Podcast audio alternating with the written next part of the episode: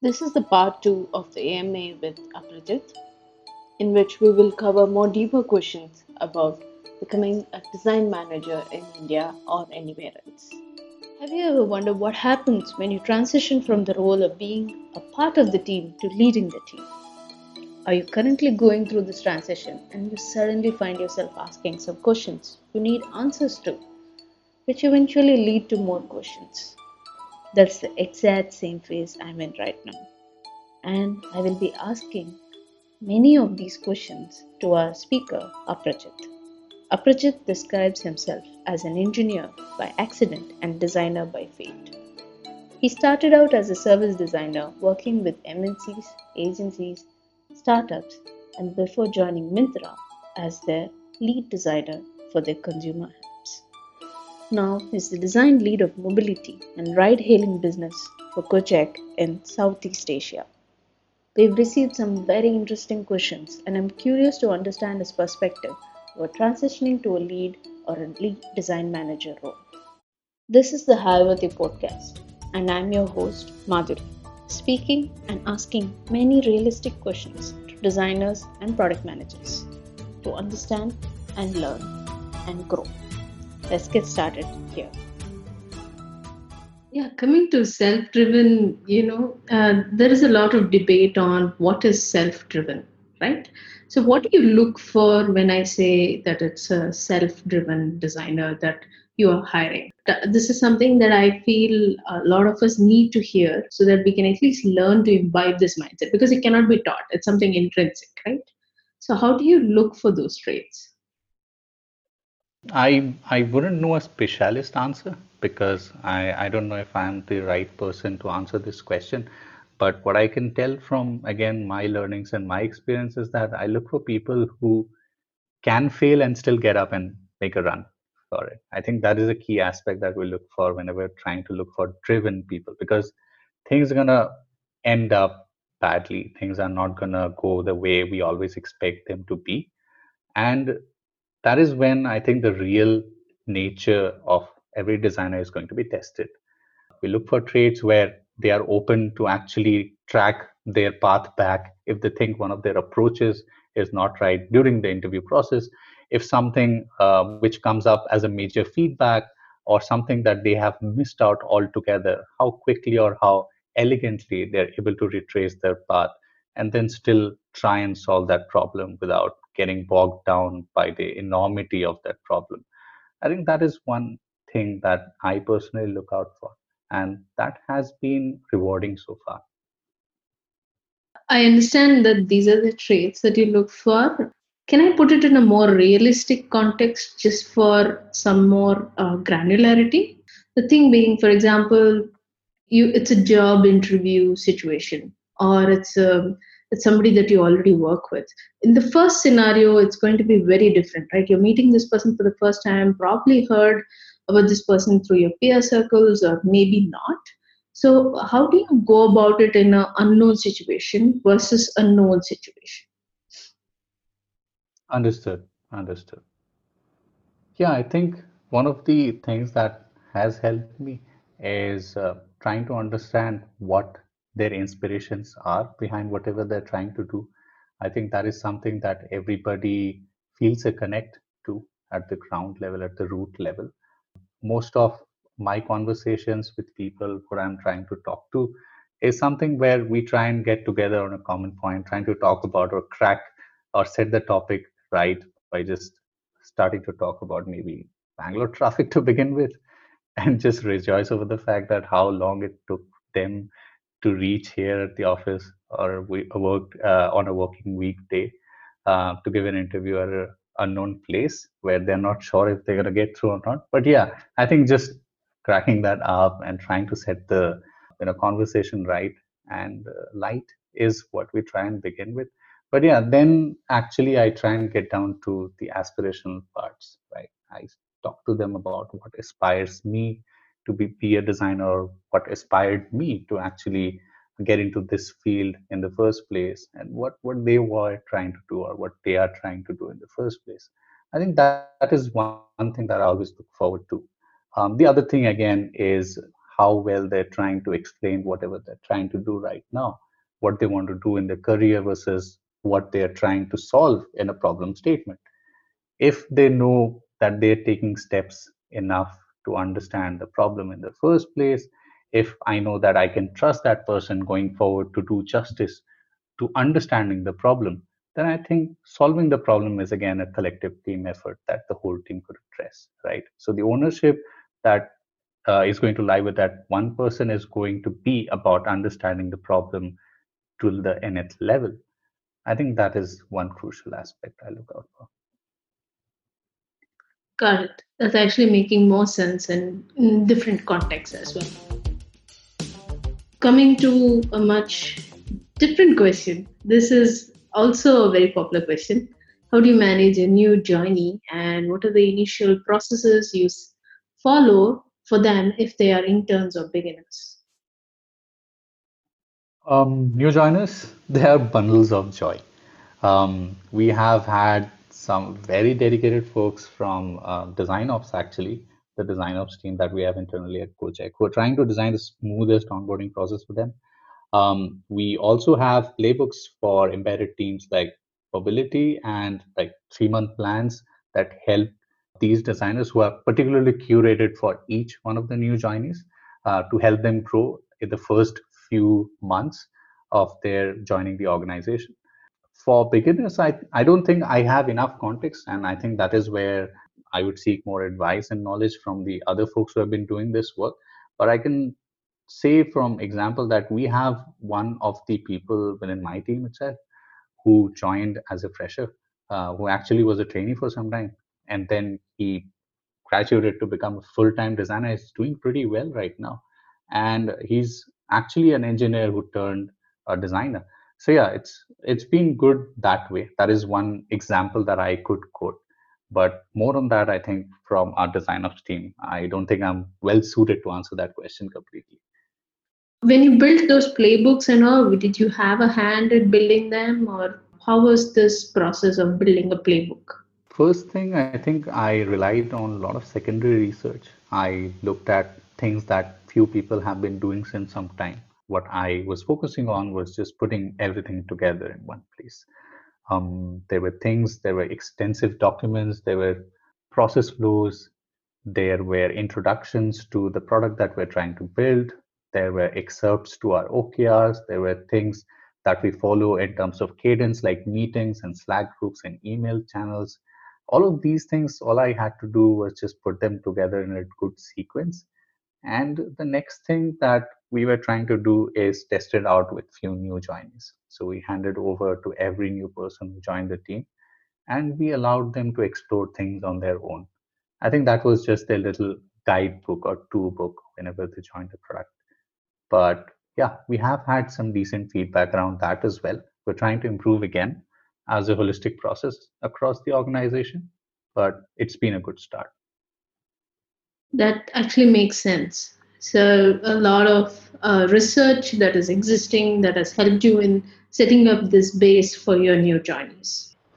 And coming from new joinees to growing the team, like how did you actually build an efficient functioning team?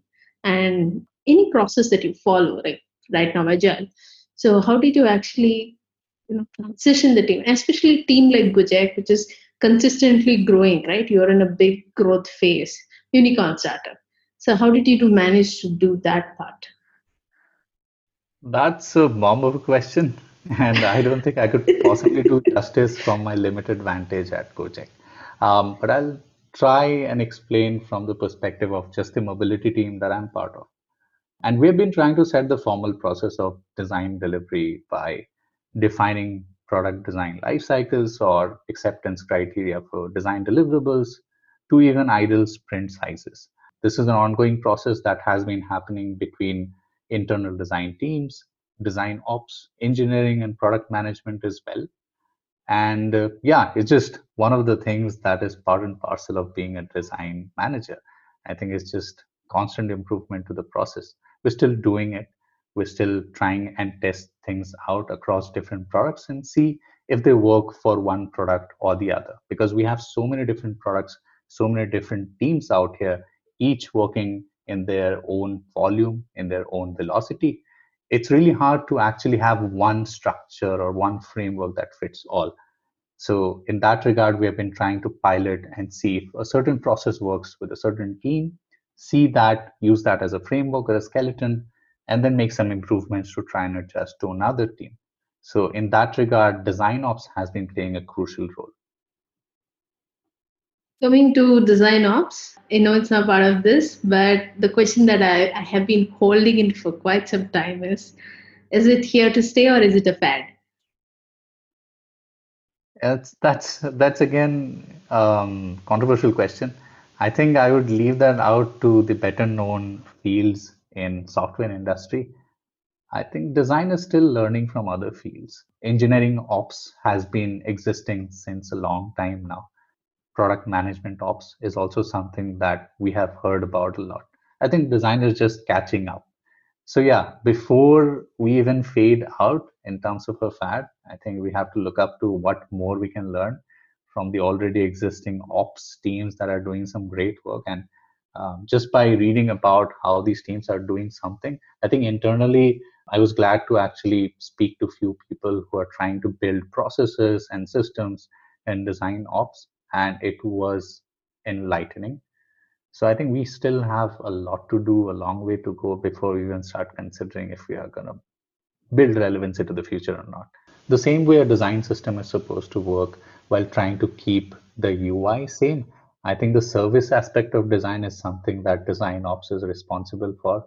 And it's even more crucial for a super app like Gojek, right? Where so many different teams, as I said earlier, working at different velocities have to still maintain the same experience that is where design ops can only try and bring alignment through process so that everybody follows the same process and feels like hey it's one organization who's trying to build multiple experiences not different teams.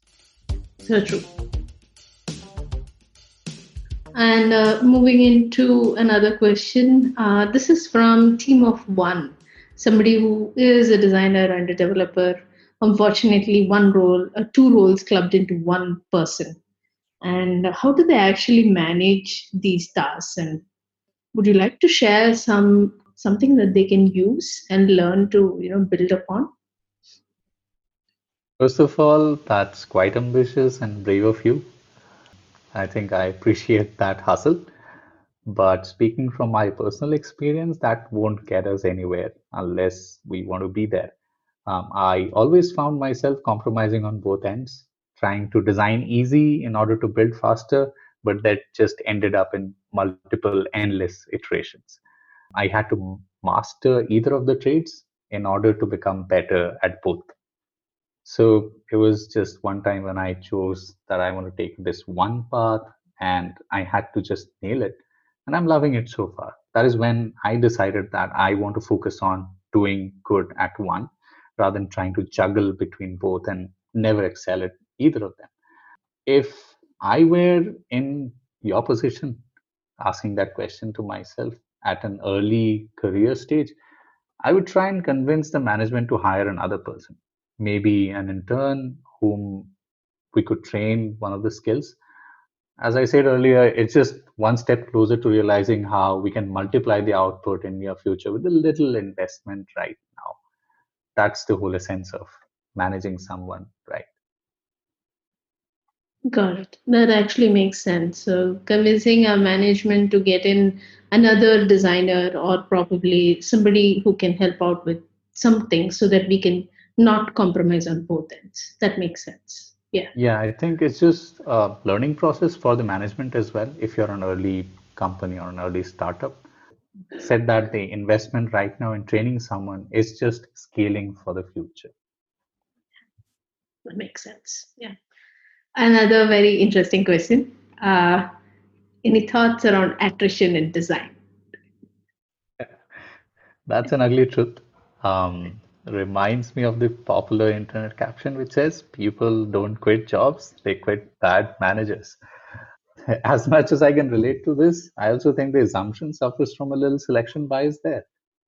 Having said that, bad management is definitely one of the prime reasons of burnout and stress, and I have experienced it. Um, it helped me understand what should be avoided in order to keep the team focused and happy. Again, can't help but quote Julie Zhuo once again here, but purpose, people, and process. These are the key aspects of management. One pillar falls and the whole structure seems to crumble. Right. So in this regard, speaking in terms of attrition trends, particularly in say Bangalore or NCR, the market has been surprisingly lucrative with new challenges and better incentives to keep us designers buzzing like bees. I wouldn't know the larger numbers across the community, but Gojek Design in particular has been blessed with a very low attrition so far. Cheers again to the amazing folks at Gojek for making it a joyride every day. But yeah, I don't think I have a global perspective to it. This is all that I could say from my personal experience. Now, I think the typical backup question for this would be like, what would be your tips, tricks, and those kind of things for attrition? But I, I think they're just placeholders, in my honest opinion, because there is no substitution for the real thing. You know, if they are disappointed, they are disappointed. So, how do you actually, you know, go ahead and say that, you know what, this is something that is attrition is happening. So, how do we actually deal with it? How do people stick around? How can I make them stick around? Again, I could only try and explain that from the point and perspective of experimenting with building a team. I am still learning in the process. It's too early to say that I've lost a lot of people to realize that, yeah, I did something really, really bad. But that's again one negative metric that I do not wish to track. Having said that, I think it's it's all about trying to keep them focused on that end goal whatever we're trying to do i think setting the goal and the premise right for everybody saying that hey what is that one thing that we all want to achieve and trying to set individual course or tracks for all of them is what matters um, you know that you have to reach a target and you know that this is what you need to own. And this is what they're taking up as a responsibility. I think that just keeps them going on and on and on. Once we set the path right i think it's just about keeping the momentum up trying to make sure that there is a process that keeps a check on how things are going without us having to micromanage everything or just knock on everybody's door saying hello good morning. Um, i think that's one way that i've been trying to do but yeah i think i'm yet not experienced or achieved enough to answer that question from a higher level i think i have a long way to go before i can answer that correctly no problem I think we all have to experiment as much as possible in these areas. People aspects are highly debatable because what works for one person does, might not work for another person. So it's a very interesting field as well. These variables are very high. Truly said. There was another question that is why design as a service is not looked upon. And product companies, design teams are often spoken about, but why service companies, design teams are not celebrated. This actually ties to your answer, which you mentioned some time ago, saying that you know, yeah, we though we you know celebrate product companies and the releases and all of that, why are service companies not celebrating their own releases? Yeah, I would like to disagree with that notion. And I would like to say that I know some brilliant work is being done out there in the service industry few have actually won awards for their work in the field of design as well. It might not seem, rather, it might seem less obvious as we often don't get to see the work unless it's designed for us, right? Uh, if you could just step out of a pretty bubble and see some indie work being done uh, on the ground level to tackle ground level actual grievances instead of fighting market dominance, we realize the well is in the world but regardless, the good work needs to be celebrated, and we as a community should urge these consultancies or service industry to democratize their design a little bit more. Um, you'd be surprised to see that some of them have actually cracked the ideal process of design delivery better than most upcoming products in this industry. But yeah, it's just tying back to the earlier answer that I said, right? It's just a matter of democratizing the design and just looking forward beyond our scope of the competitive environment and industry to see how much they're doing actually. Got it. Yeah, that actually closes that both of the questions quite well. So it makes sense. Yeah. We're moving into another aspect of design manager again. Of course, this episode is all about that. This is more like how relevant is design manager role and title in today's times? Any thoughts on the future of design and management? People love asking controversial questions. I think that's the good part, right? And um, again, I might end up in a soup for answering that with a biased opinion, but that's again one of the things that we always have to tackle with once you're a designer, right? You have to learn the tactics of answering it just right. Design and management, I think, go hand in hand and they even overlap. There is so much for us designers to learn from the other fields I would call myself a decent designer once I can estimate efforts like an engineer and consider nuances like product manager. That is just my take on being a decent, balanced designer. Once we look past the ominous distress of collaborating with them, you'd come to realize how much they own and know their stuff, right? I mean, our counter- counterparts in the industry, they just know so much more.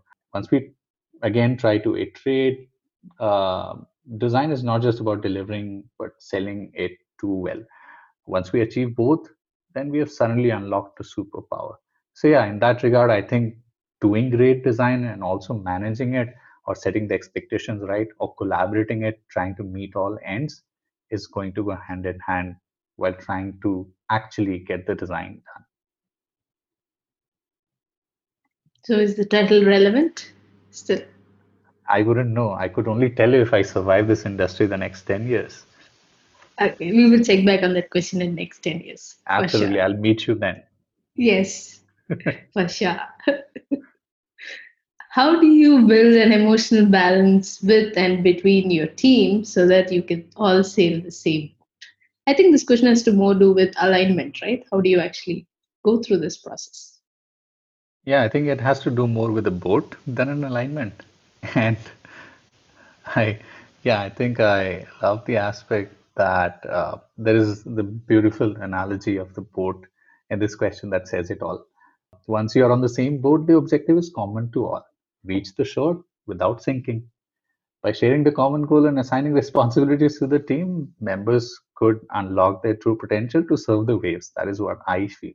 So once you're in the same boat, you just have to tell everybody that, hey, this is our goal these are our responsibilities somebody has to row the other one has to rudder and that is when things become suddenly easier it's rather hard to find a common emotional nexus for each distinct individual and hence it's always um, going to be a goal an okr or rather a dream that we all look forward to that we all converge upon. I wish the same to the larger community to harness the waves and explore the oceans. So what's your north star is the question that looms. Oh god you left us with the north star. Now get us back. Get us back now so uh, now it comes down to responsibilities right? And even though your partners on the same boat and all of these things what are the things that i as a design manager need to own? And, and how do you actually prioritize and figure out? You do understand certain aspects are challenging and how do you tackle those things? I could only speak about one thing and that is again the dilemma the the biggest dilemma that is always going to stay growing from being an individual contributor to a lead um, it it is always going to be about getting the work done. Whenever i noticed a team member struggle to solve a problem i did have the tendency to jump in and solve the problem for them. I think that was something that I had to over, overcome personally with the transition and rather focus on improving direction to the people uh, or providing direction to the people within the team in order to solve the problem rather than just doing it myself. That is the one thing that I think was the biggest challenge for me while transitioning from IC to a lead role. What was the instance that you held yourself back? stating another example, right? I think when I joined um, my current organization, looking at something like mobility and looking at the complexity of systems that we have built, it was evident to me that we lacked a kind of service representation of it. Um, and I was so hell bent upon doing it myself, just trying to map every system that we have existing and make a blueprint out of it trying to shape the ideal service blueprint and then just map every experience all the lanes out there and just look at it from a very high level perspective for everybody to converge upon right but then we had new people joining the team and we had people who had experience working in the service industry who had been doing some good work in established front working with fields like medical um, and healthcare. And that is where service design is very very crucial if you understand right? And what i held myself back was doing it myself and rather guiding them or sharing my vision sharing my thought sharing my ground level documentation my secondary research and everything else i just shared with them and let them explore it on their own and it ended up being done beautifully i think today i'm just proud of that person within my team who has taken that up and done it more beautifully than I could ever do it. They just put so much effort into making it come out alive, involving a lot of people, a lot of stakeholders, bringing all those nuances. It just looks like a complex diagram right now that I could never make sense of myself. But I'm glad I didn't do it. I'm glad I let another person within my team who was better suited to do that do it in a much better fashion. Yeah, thank you for sharing that because that directly leads to the next question like what should a uh, design manager be known for like should they be known for managing designers or project expectations or being the creative force for the whole team or managing stakeholders? Or is it something else that we all are not aware of? There is something higher? What is it that a design manager should be known for? To honest to be honest i think it's uh, none of them. The goal of uh, being a manager or lead uh, should be to achieve a goal that no individual can reach. And uh, rest are all just means and processes towards reaching that in uh, ultimate goal, right? Um, these are just processes for us to follow in order to reach that goal. And once we reach that goal as a team, it's again going to be our job to set the next impossible goal ahead.